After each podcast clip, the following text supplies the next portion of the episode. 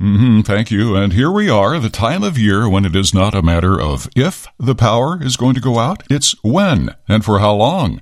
And this woman has a few words. Being prepared is really the name of the game. Her name's Diane, and more from her after I tell you we're sponsored by the Chevy Silverado H D. Experience your life in H D. Visit Chevy Drive Chicago dot com. Okay, Diane, the power is going to go out, so? As much as you can do ahead of time to prepare is going to make your time without electricity that much easier. And it's prime time for the lights to go out. In Illinois, April, May, and June are the most active months for thunderstorms and tornadoes. The average U S electric customer lost power for nearly eight hours in twenty twenty-one. And that means trouble for your food, according to our friend Diane Reinhold, nutrition and wellness educator for the University of Illinois Extension. Diane says the most important tool to put in your refrigerator right now, and freezer too, is a thermometer. Yes, that's going to help you know that your food is staying as cold as it should be. Okay, how cold should it be? forty-one degrees or below in our refrigerators. And how long can the power be out before we need to worry? If you keep your doors closed to your refrigerator,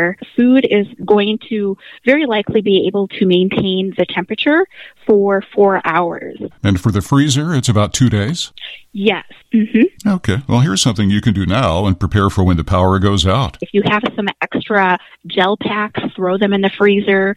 You can also take food-grade containers, fill them with water, stick those in the freezer. And when the power goes out, take them out of the freezer and put them in the fridge. To help keep your food cold for a prolonged period of time. But if you've been away for a while and you come back to a fridge that has been off for who knows how long, go ahead and discard everything. You would just work under the premise that you can get sick because it's become too warm in the refrigeration unit. Generators are becoming more common, but only about six percent of us have those. For the rest of us? No one wants to go through the turmoil of having a power outage and then getting sick with a foodborne related illness on top of that. From the farm to your belly, today's National Butterscotch Brownie Day. I'm Steve Alexander, and that's the business of food on seven twenty W G N.